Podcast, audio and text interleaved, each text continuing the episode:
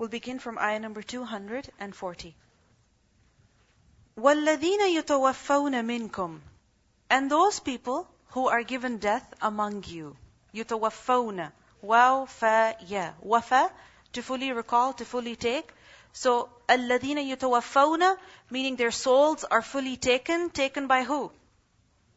By Allah subhanahu wa ta'ala, by the angel of death. So those people who die, in other words. And this is referring to the men. So وَالَّذِينَ يَتَوَفَّوْنَ مِنْكُمْ And why has this been said, minkum, from among you? Meaning from among you, believers. If a Muslim man dies, if a believing man dies, and when he dies, وَيَذَرُونَ أَزْوَاجًا And they leave behind wives. يَذَرُونَ وَوْذَالْ رَا وَذَرَ to leave something as it is. And azwaj is a plural of zawj. Zawj, spouse. But over here, because the men are being spoken of, their spouses are who? Obviously, wives. So, they die and they leave behind their wives, meaning their widows. Wasiyatan, a wasiyah, a bequest, li azwajihim for their wives. Meaning these men, before they die, they should have made a wasiyah in the favor of their wives. What is a wasiyah? We have done this word many times before. It's a will. Wasiyah literally is an important instruction that a person gives with a lot of emphasis. So wasiyah is a will, the instruction that a person gives to his family, to his loved ones before he dies that when I die, do such and such with my property. When I die, do such and such with my children. When I die, do such and such. Like Ibrahim alayhi salam, Yaqub alayhi salam, all of the prophets, when they died, before they died, what did they do? They gave important instructions to their children that make sure you remain firm on the deen. You worship only Allah subhanahu wa ta'ala, as we learned at the end of the first juz in Surah Al-Baqarah. So, wasiyah is not the instruction that is given concerning your wealth, but also concerning anything that you believe is important, that you want your children, your family to remember and to observe properly.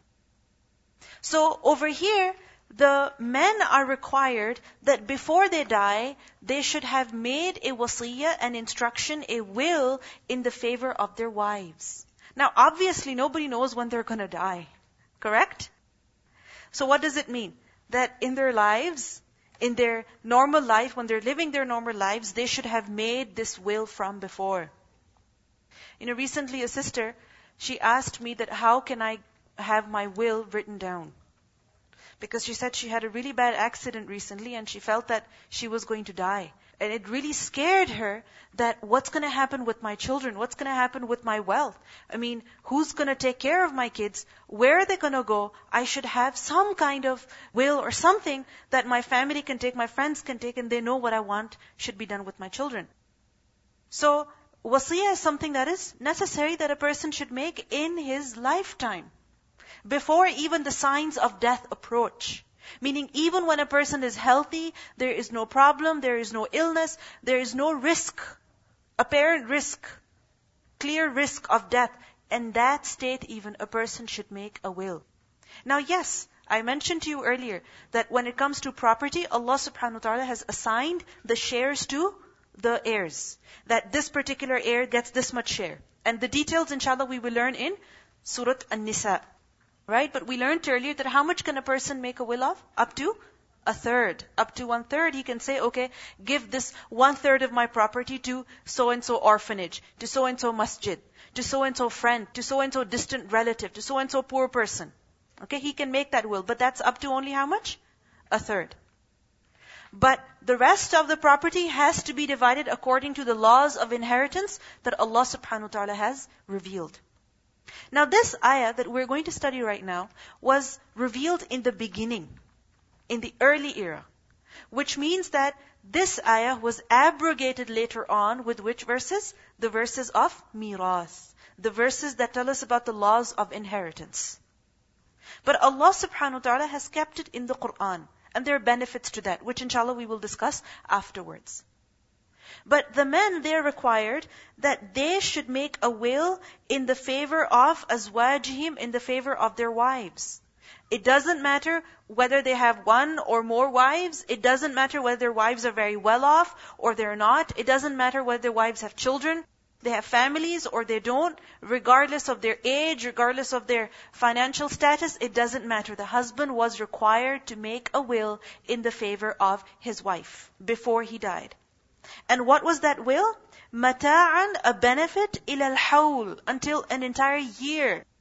Mata', what is mata'? Something that a person benefits from.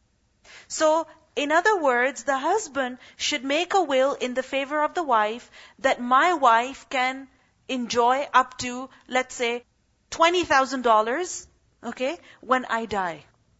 Okay? So, mata'an ila al In other words, the husband had to make a will in the favor of the wife that would provide the wife with residence as well as money so that she would have enough to get by for an entire year. Mata'an ila al So the expenses of an entire year would be covered. Okay? So the husband would say that my wife should be given this much money or all her needs should be taken care of for a year after I die. Okay? Mata'an ila al For an entire year. And hawl is what? Hawawlam, it's used for a year. And ghayra ikhraj. Ghayra, other than, meaning without, ikhraj, expulsion. Ikhraj, kharaji. What is khuruj? To leave. Meaning without the women being turned out from the houses of their husbands. In other words, the women had the right to stay in the houses of their deceased husbands for how long? For how long? An entire year after the death of the husband. Okay? After that year, then that property, that house would be distributed amongst the heirs. Okay? But not just the house. Also the expenses would have to be covered. From what? From his savings or whatever money he had bequeathed in her favor. So mata'an ila al-hawl ghayra ikhraj. What are the two things then? First of all, expenses are covered. And secondly, residence has to be provided. Yes. Yes, inshallah, we will learn that about that later in detail. That when it comes to the law of inheritance, every deserver of a share has been given his share already. In that are the children of the man. The heirs also include the spouse, okay, the wife. If the wife dies, her husband is also included, okay. Amongst the heirs, the parents, the siblings. Depending on which relatives are alive, the heirs get their shares. You can't get more than what is already assigned to you, but I told you that this ayah was revealed at the beginning, in the early era. Okay? This is why you see mata'an ila al-hawli ghayra ikhraj. For an entire year, the woman was to stay in the house of the husband after the death of the husband. Okay? But we know that how much is the iddah of a woman now? Of a widow? Four months and ten days. So she's only required to stay for four months and ten days now, and after that, she can go. Okay? But in the early era, a woman was to stay in the house of the husband for how long? An entire year. And over there, all of her expenses would be covered by what? By the estate, the property that was left behind by the husband. So her right came first. And then the brother could inherit. Then the father could inherit. Then the son could inherit. Do you understand? Everyone else became secondary. Who was the primary heir of the husband? The wife. Now this was phenomenal. Because at that time, it could not even be imagined that a wife would inherit from the estate of the deceased husband.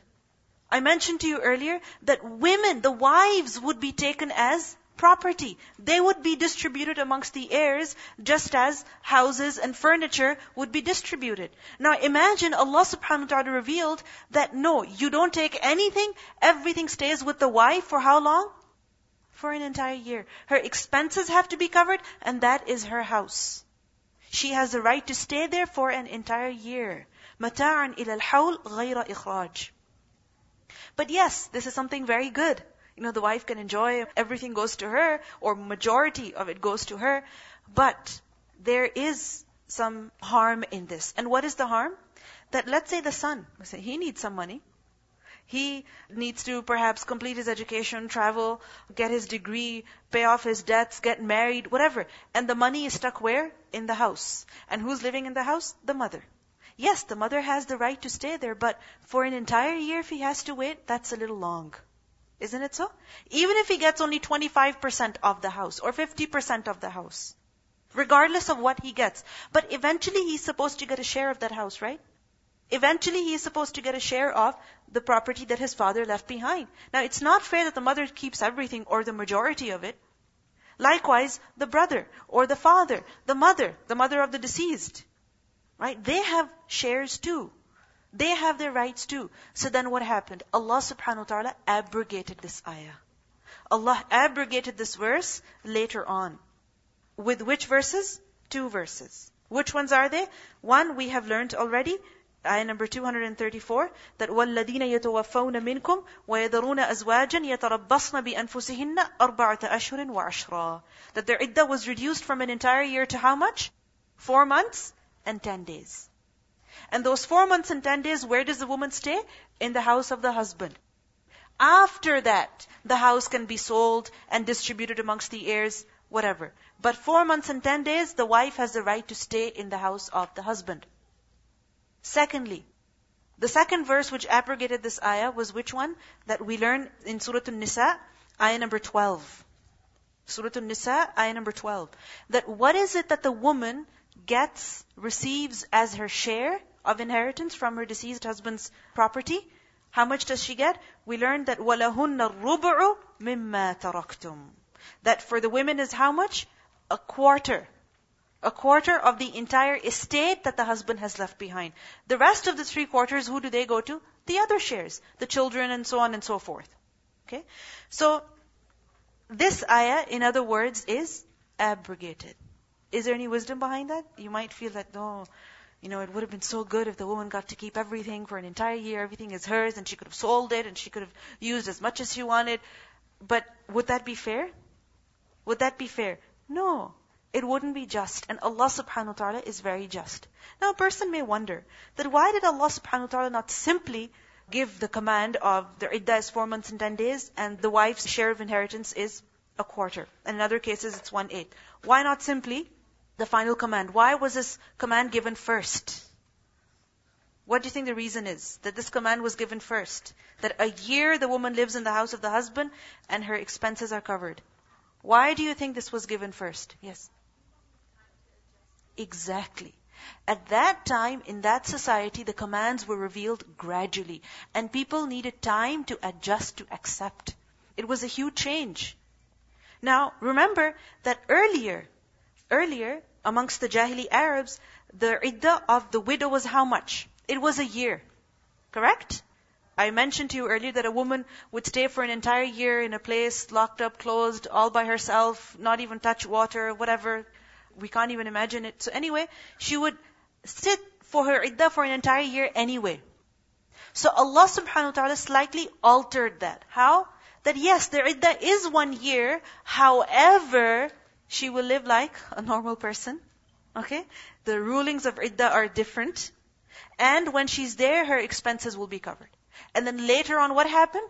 The iddah was reduced, the woman was given even more freedom, and she was given her share, that you take it and you do whatever you want. You're not bound to that house for an entire year. You can get remarried, you can go somewhere else, it's up to you.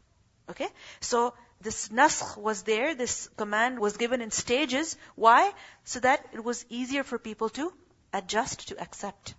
Okay? So mata'an ila al-hawli ghayra ikhraj.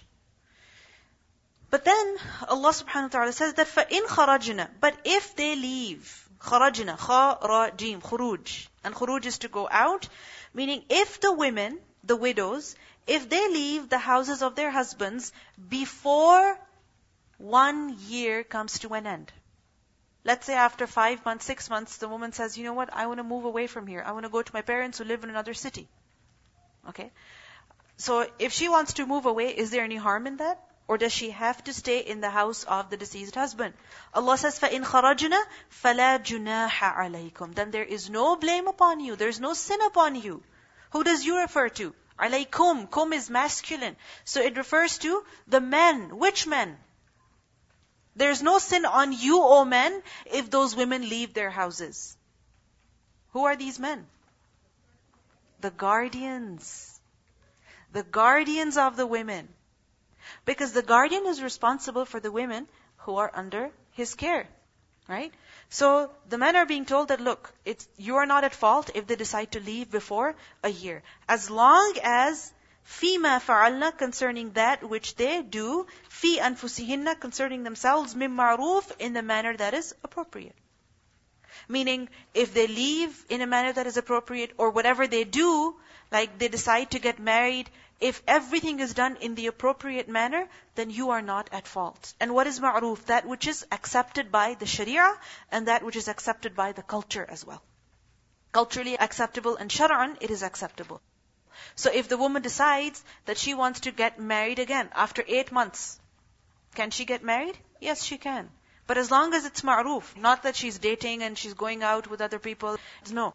It has to be ma'ruf. Likewise, she wants to leave the house, travel, go to visit some family. She does so in a manner that is appropriate. Then there is no sin on the guardians at all. Wallahu azizun hakim, and Allah is mighty and He is wise. Allah is mighty, that Allah has the power to he has the authority to give whatever command He wants, and He's Hakim. There's hikmah, there's wisdom of Allah behind every command, every law that He has legislated. Now, there are a number of things that we learn in this verse. First of all, we see that a woman, when her husband dies, okay, when her husband dies, she still keeps the status of being the wife of that dead man. Okay? Meaning, it can't be done that if the husband dies and his dead body is lying over there, you know, the woman is told, don't touch it. Don't come near it. He's non-mahram to you. No, no. He is dead, yes, but she still keeps the status of being his wife. Because Allah subhanahu wa ta'ala says, وَيَذَرُونَ أَزْوَاجًا وَيَذَرُونَ أَزْوَاجًا They leave behind wives. Meaning the women whom they were married to when they died, they still are their wives. Okay? And this is the reason why a woman, she will not immediately get married to somebody else after the death of her husband. Rather, she has to wait until her iddah is over. When her iddah is over, then she can marry somebody else. Right? We know that a woman cannot have multiple husbands at a time. Correct? She cannot have multiple husbands at a time. So, when her husband dies, she is still considered the wife of that dead man. Okay? Which is why she will stay in that house. Which is why she will not get married to somebody else. But this is for how long? Only four months and ten days. After that, what is her status? Like that of a single woman. So she can marry somebody else. She can live somewhere else. She's totally free. You understand? And this is the reason why a woman, the widow, can even give the bath to the body of her husband. Meaning she can even give the ghusl before the janazah, before the funeral prayer. To who? To her husband. She can touch the body. If that was not permissible, if she lost her status of being the wife of that man, then she would not be allowed to touch the body, she would not be allowed to bathe the body either. Is it clear? But remember that after the iddah is over, then the woman is. But some people don't get over this. They think that even if 20 years have gone by, 30 years have gone by, she is still uh, the wife of that dead man, and she cannot even think about getting married to somebody else. She cannot even think about, you know, giving away the things that perhaps he gave to him. It's not even accepted in the society. Okay? Another thing that we learn this ayah, like I mentioned to you, it is mansukh. It is abrogated. By which verses? The two that I mentioned to you earlier. Ayah 234 of Surah Baqarah and Surah An-Nisa, ayah number 12. The ayah which specifies the iddah of the widow, and secondly, the ayah of miras. But some scholars say that this verse is still applicable. It is still applicable. Why? Because it's coming after mentioning the iddah of the widow. So they say that in some cases, you know, the man may make the wasiyah that my wife, after my death, should be allowed to stay in my house for an entire year, and her expenses should be covered from the estate that I leave behind. And after that year, you may distribute the property amongst the heirs according to the Sharia of Allah subhanahu wa ta'ala. So some scholars actually consider this still applicable, that a man can make the wasiyah in the favor of his wife, that she can stay in his house for up to a year and her expenses should be covered by the estate. However, this is a minority opinion. The stronger opinion is the one that I mentioned to you earlier, that it is mansukh. Because this is what we see clearly in the Quran and this is what the Sahaba also mentioned. Another important thing that we learn in this verse is that the mercy of Allah subhanahu wa ta'ala upon His servants is far greater than the mercy that people can show to one another. Because here we see that Allah is commanding the men that before you die, before you die, make sure that your wife has a home. Make sure that your wife, her expenses are covered. Don't leave her just like that, that she has no idea where to eat from, where to live, where to go. Don't do that to her. You know, the spouses, Allah subhanahu wa ta'ala has placed love and mercy amongst them. We learned about this in the Quran in Surah Al-Rum that وَجَعَلَ بَيْنَكُمْ مَوَدَّةً وَرَحْمَةً Allah has placed between husband and wife love and mercy. Which is why the man, he goes and works all day long, and then whatever savings that he has, he has been saving for months, he spends it on the wife's vacation. That she wants to travel to go somewhere. Right? And he has to because it's his wife. It's her right. If he didn't have that love and mercy for her, you think he would spend all of his savings on her? No, he'd rather go buy a brand new motorbike or something, you know, go on a trip with his friends, but he is spending that money on the wife. Why? Because Allah has kept love and mercy between the husband and wife for one another. But we see that the mercy that Allah has towards servants is far greater. That Allah is telling the men that you leave something behind for your wives. Make sure she has accommodation and she also has, you know, some money so that her needs may be taken care of. Allah is giving us our rights. Allah is taking care of us. Women complain that in our deen, oh, we are ignored, we have been given less rights. No, look at these verses and think about it. That Allah has really protected the women. That when a woman is unmarried, who is supposed to look after her? Her guardians. When she's married, who's supposed to look after her? Her husband. And when her husband dies, who is supposed to look after her? Again, her guardians. She is never left to herself. And if she is left on her own, who is responsible? The guardians are sinful. The guardians are sinful. So if a woman, she doesn't have money, she's living in a state of fear, she's in danger, who is going to be asked? Her guardians. Where is her father? Where is her brother? Where is her husband? Where is her closest male relative? So it's the obligation of the community, of the men of Islamic societies, to protect and to take care of who? Of the women. People cannot become selfish. They have to take care of each other. There are times when you have to step in and protect the women who are under your care, whom you're responsible for. Then we also learn in this verse that the husband, he can do wasiyah for the wife. That he tells the wife or he tells his heirs that when I die, my wife lives in the house for an entire year and that my wife, all of her expenses should be covered. He can make the wasiyah, But Allah subhanahu wa ta'ala says that فَإِنْ خَرَجْنَا But if they leave, they decide to go, and if they decide to go get married, if they decide to do something else, then there's no blame on you, O guardians. So what does it mean? That a man may make the wasiyah for the wife, but the wife is not obligated to live by it. Do you understand? The husband may make wasiyah for his wife, that when I die, oh my wife, do such and such and don't do such and such. But the wife is not obligated to observe it. She's not obligated to accept it.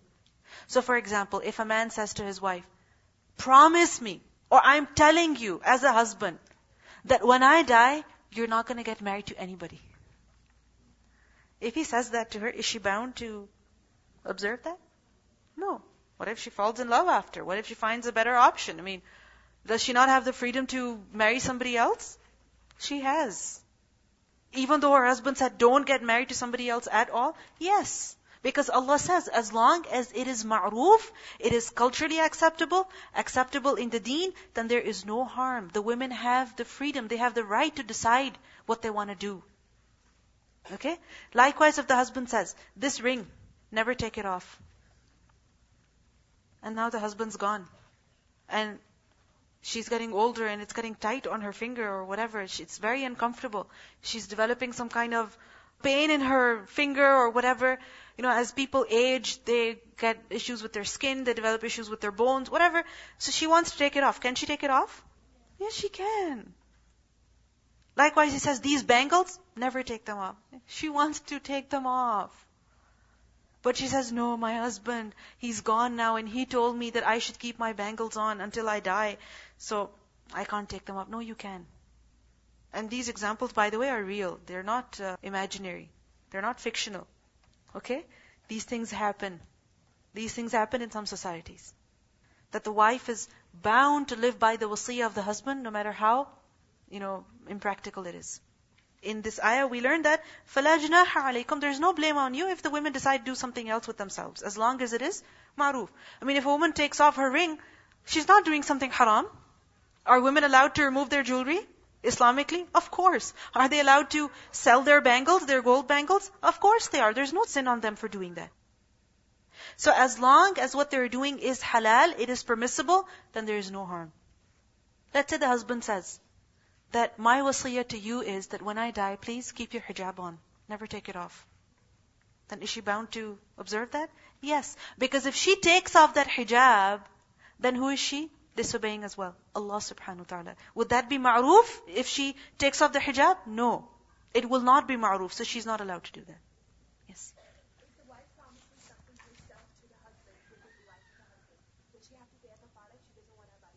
Yeah. If there was an oath, like the woman says, I swear by Allah, I will keep this ring until I die. I will never take it off. And the husband says, yes, I am happy with you now. I love you. So later on she realizes, bad idea. I want to get married to somebody else. So, can she take it off? Yes, she can. But she made a promise. I mean, she gave her word and she swore by Allah. Then she has to break that oath and give the kafara. Okay? Then another important thing that we learn is that men are responsible for the women who are under their care because فَلَا جُنَاحَ عَلَيْكُمْ which means that if a woman is married to her husband or she is living with her father or with her older brother or whatever, then if the father or the husband, they say to her that, look, Islamically you're supposed to pray salah five times a day. Get up and pray. Is she supposed to listen to them? Yes. They tell her wear hijab. Is she supposed to wear hijab? Yes. So let's say your father tells you, don't go out in those clothes. Wear a bigger shirt. Wear a skirt instead. Can you say, what does he know? Can you say that? No. You have to listen to him. As long as it is ma'roof. But if he tells you don't step out of the house at all and wear gloves and your eyes should be covered as well, then I mean, yeah, it's uh, okay. Some people think that you're supposed to do that, but you're not obligated to do that. Okay, so in that case you have the choice. But the men have the right to discipline their women.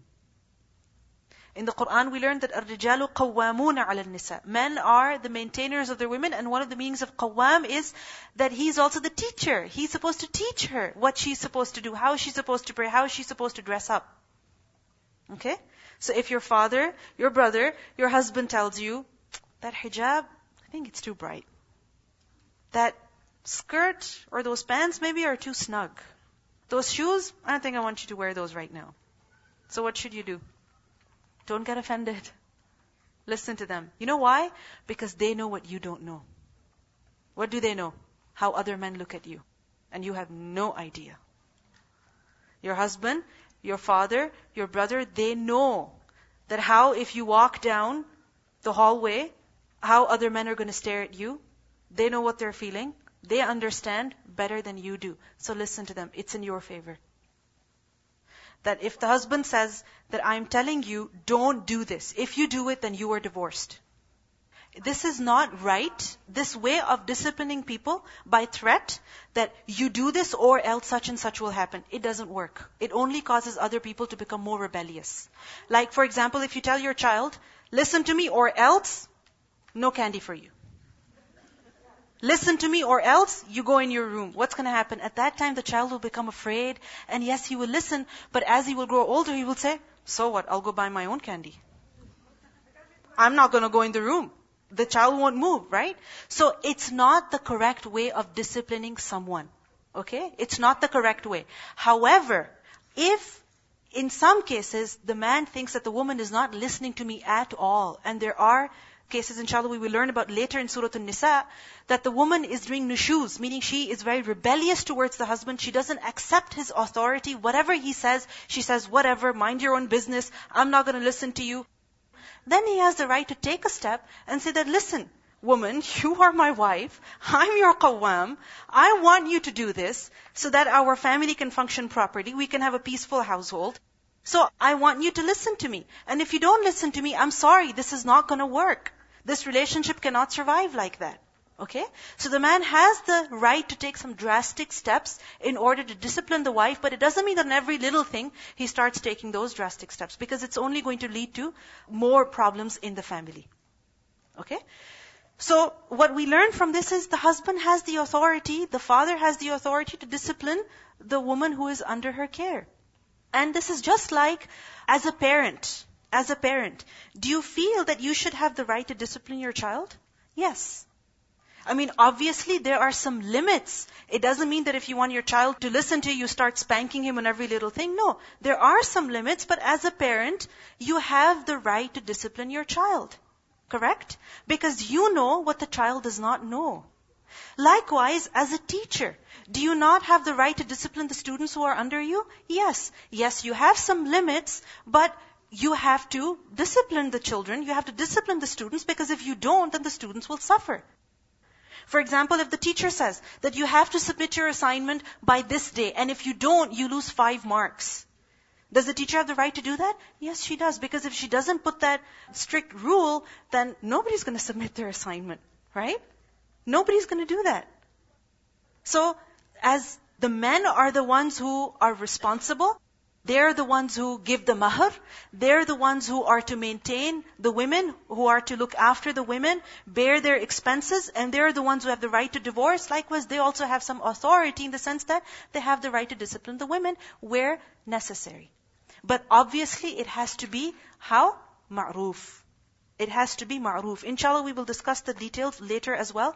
But just as an introduction to this topic, to this concept, I'm mentioning this point so that next time your father tells you pray, or next time your father says, my dear, I don't want you to go there, I don't want you to hang out with those friends, you say, okay dad, you're right, I should listen to you. Then another important lesson that we learn in this verse is that Allah subhanahu wa ta'ala says over here, that there's no blame on you concerning what the women do with themselves. If they leave the house, as long as they leave it how? in the manner that is ma'roof. So this means that a woman, when she leaves her house, when she steps out of her house, how should she leave? In what way? In a manner that is ma'roof.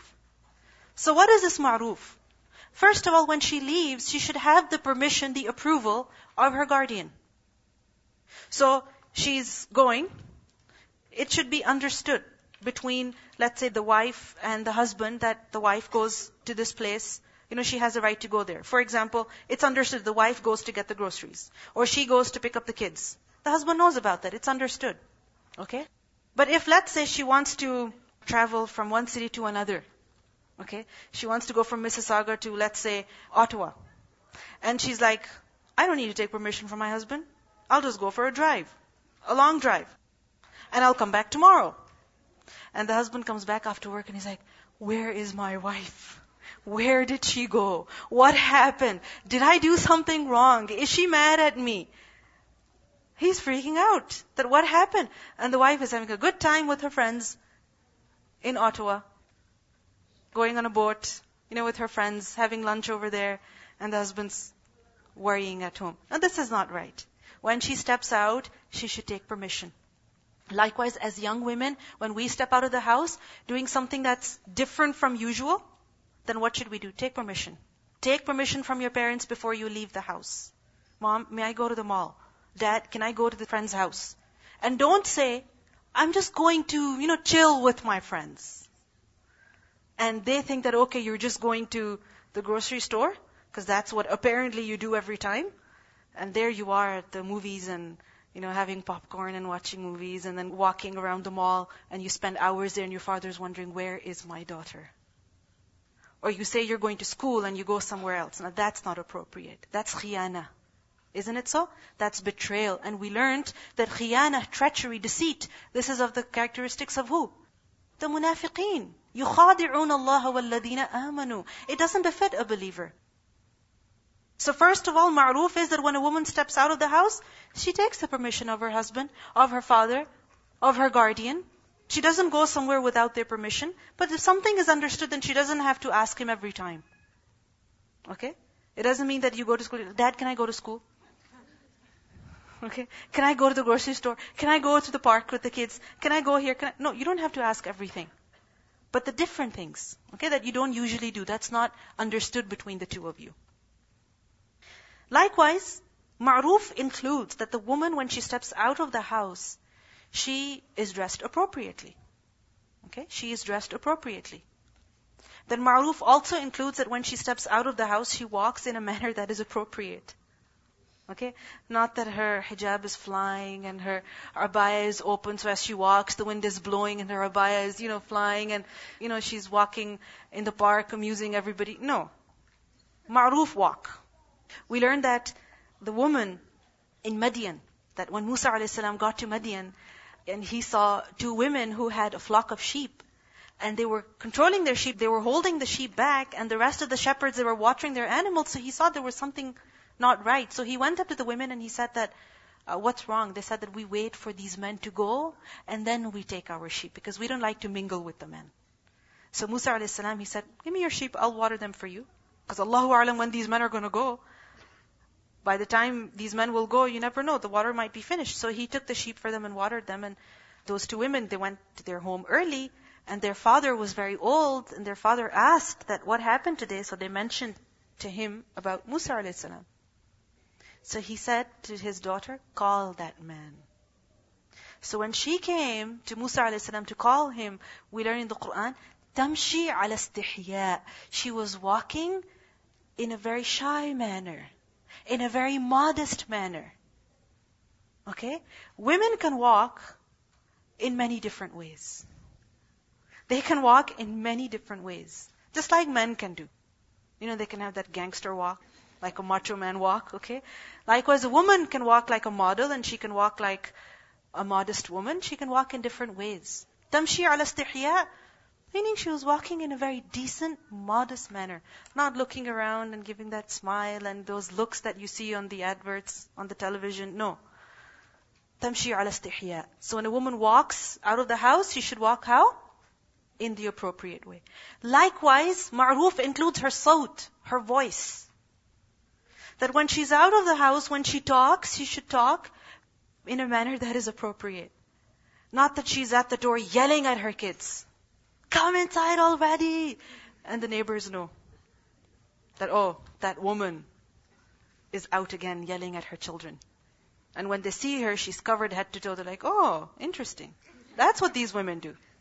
They're covered, but they have very loud voices and very sharp tongues. No, Saut has to be ma'ruf. The voice has to be ma'ruf. Likewise, when you're talking to, let's say, uh, people in stores, when you're asking them questions, when you're at a school, at an institute, at a business center, at a bank, wherever, when you're talking to people, it should be in a manner that is ma'ruf. This doesn't mean that men are not required to observe ma'ruf. No, of course they are. But Allah subhanahu wa ta'ala is telling us more clearly. Why? So that we take extra care of ourselves because we are women and we tend to forget a lot. And we tend to get carried away. So this is an important lesson that we learn from this verse, that the women, when they leave, they should go in a manner that is appropriate. Then Allah subhanahu wa ta'ala says, وَلِلْ مُطَلَّقَاتِ And for the divorced women, al-mutallaqat, plural of? Mutallaqah. And who is mutallaqah? The woman who has been given divorce. Okay? طالع قاف. And Al-mutallaqat, the divorced women, meaning all of the divorced women. In other words, every kind of woman who has been given divorce. But remember, talaq, we're not talking about khula', We're not talking about the death of the husband, we're talking about divorce. Whether revocable or, or irrevocable. Whether that divorce is given to a woman who is pregnant or not. Whether that divorce is given to the woman who has her period or not. Whether that divorce is given to a woman who is very young or she's older. Whether it is given to a woman with whom marriage was consummated or it was not consummated. Whether that divorce is given to a woman whose mahr was given or it was not yet given. Walil mutallaqat for all of the divorced women, Allah says mata'un, a benefit. Bil ma'roof in the manner that is appropriate. Meaning every woman who is divorced, when she is divorced, she should be given some mata'. She should be given something that she can benefit from, and she should be given that by who? By the man who is divorcing her. And how much should that be? Bil ma'ruf, in the manner that is appropriate, meaning the amount that is conventional, that has been legislated by the sharia, that is acceptable in the culture. And this is haqqan al-muttaqeen. This is incumbent. It is haqq, meaning it is necessary, it is a duty and obligation on who? On those people who have taqwa. Meaning those who fear Allah, they should give the mata' to the woman who is divorced. And those who don't give the mata' to the woman who is divorced, what does it show? That they lack taqwa. They don't have the fear of Allah subhanahu wa ta'ala. Now, in the previous verses, we have learnt what the mata' of the divorced woman is. Let me ask you, let me quiz you. A woman who was given her mahr, the marriage was also consummated. How much is the mata'? Huh? Full of the mahr. Because we learned earlier that the man cannot take anything back. She keeps a hundred percent of the mahr that was given to her. Okay? If the mahr was not fixed, the mahr was not fixed and the marriage was also not consummated, then what happens? The mahar not fixed, marriage not consummated. Then how much? Raise your hand, don't guess. According to the means. According to the means, meaning the person will give according to his qadr according to his capacity. If he can give a lot, he will give a lot. If he can give very little, he will give very little. If the mahar was fixed and the marriage was not consummated, then how much does she get? Half. Okay. And if the mahar was not fixed and the marriage was consummated, then? Exactly. Mahar mithal. What is conventional, in other words, what was given to the women of her family or what the husband, his family generally gives to the women when they get married. Meaning what is acceptable in that time, in that community, that has to be given. كَذَلِكَ يُبَيِّنُ اللَّهُ لَكُمْ آيَاتِهِ Thus does Allah clarify to you His signs, His verses, His instructions, meaning the commands that He has revealed, لَعَلَّكُمْ تَعْقِلُونَ So that you use your aql, you use your intellect. Allah has clarified all of these commands. Why? so that you understand, you use your mind. What does it mean? that the commands that Allah subhanahu wa ta'ala has given to us, they make us more mindful and conscientious people. They make us more careful people. They force us to use our mind. No matter what command it is, whether it is the command to give the mata' to the divorced woman, or it is the command to not eat with the left hand, whatever command it is, it makes us more careful. لَعَلَّكُمْ تَعْقِلُونَ We are made to use our brains. We are made to use our brains. And as a Muslim, you will experience this a lot. The more you become conscious of your Islam, the more you practice it, you will realize that you're using your mind more than you did before. How?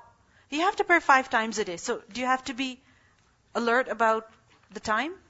Yeah? Or can you be like, oh, whatever, I don't care whether it's 3 o'clock or 5 o'clock. Can you do that? No.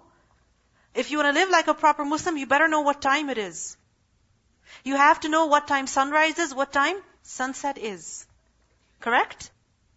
Likewise, do you have to know what day of the week it is?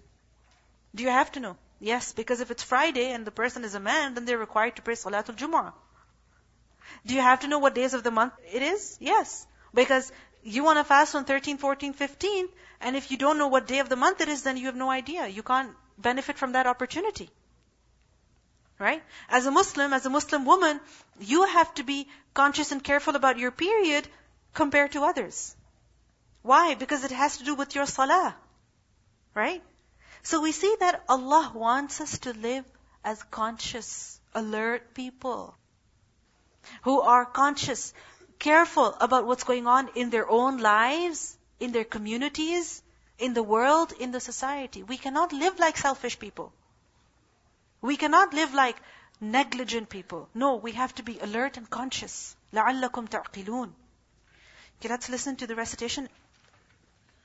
والذين يتوفون منكم ويذرون ازواجا وصيه لازواجهم متاعا الى الحول غير اخراج فإن خرجن فلا جناح عليكم فيما فعلن في أنفسهن من معروف والله عزيز حكيم وللمطلقات متاع بالمعروف حقا على المتقين كذلك يبين الله لكم اياته لعلكم تعقلون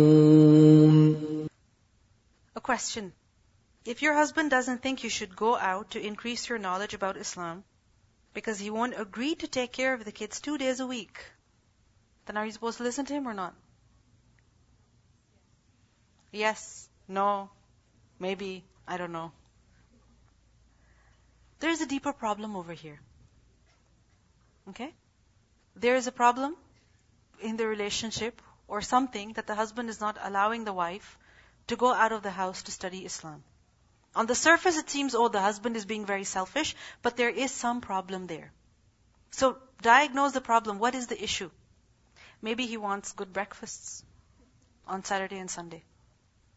Maybe it is that he finds it very difficult to take care of the kids because he doesn't like to change diapers and he doesn't like to take them to the washroom and he doesn't like to feed them. Possible. Or because he wants to go somewhere on Saturday, on Sunday, he wants to take it easy and he wants you to spend time with him as well. So then what should you do? Talk to him, discuss with him that look, I really want to study. This is something that is important to me. What can we do? Okay, I will give you breakfast in the morning. I will prepare the snacks and the lunches for the kids. I will take one kid with me and you keep the other kid. For example, I will be back as soon as the class ends, immediately. Okay? And we can go out at this time. Immediately after class, we can go here, we can go there. So you have to talk to him and you have to make a plan and you have to decide your matters amongst yourselves. Because he has the right. He's been out all week. He wants a good breakfast on Saturday morning. He wants to have a good lunch on Sunday afternoon. She's saying that her mother, she's busy Monday to Saturday because she has classes, she has work. And before she goes, before she steps out of the house, she prepares the food for her dad and then she goes. Everything is ready before she goes. So you know what? You have to struggle a little bit and inshallah we will learn about that, about struggling in the way of Allah. That is also important. You have to put in more effort. You lose your, you know, time to sleep in on Saturday morning. You would like to take it easy, but you have to rush, you know, cook and do this and do that. You're struggling, you're aching, you're exhausted, but sometimes you have to do that because the husband also has a right and Allah also has a right. His book also has a right on us. Okay? Sometimes, yes, things get difficult, but after difficulty, there is always ease. And with the difficulty comes reward, inshallah. Right? And also remember, that if the husband says to the wife, no, you're not going here. I don't want you to get registered for a course that's like six years long and you're going every day, five days a week. I don't want you to do that. Then okay. Consider a different option. Consider a different option. And these days, believe me, you can find any option. You want to study in the mornings, you can find that. You want to study in the weekends, you can find that. You want to study in the evenings, you can find that. You want to study full time, you can find that. You want to study part time, you can find that. You want to study in your house, is that option available? Yes. That option is also available. So you have to see what is in the best interest of your family life, your husband, your children, and then make a decision accordingly. Because as a woman, you are obligated to listen to your husband. As a woman, you are obligated to look after your children. You can't neglect your family just because you want to learn. Right? They are also important. They have a right as well. And they have to be given their rights too. Okay? سبحانك اللهم وبحمدك نشهد أن لا إله إلا أنت نستغفرك ونتوب إليك السلام عليكم ورحمة الله وبركاته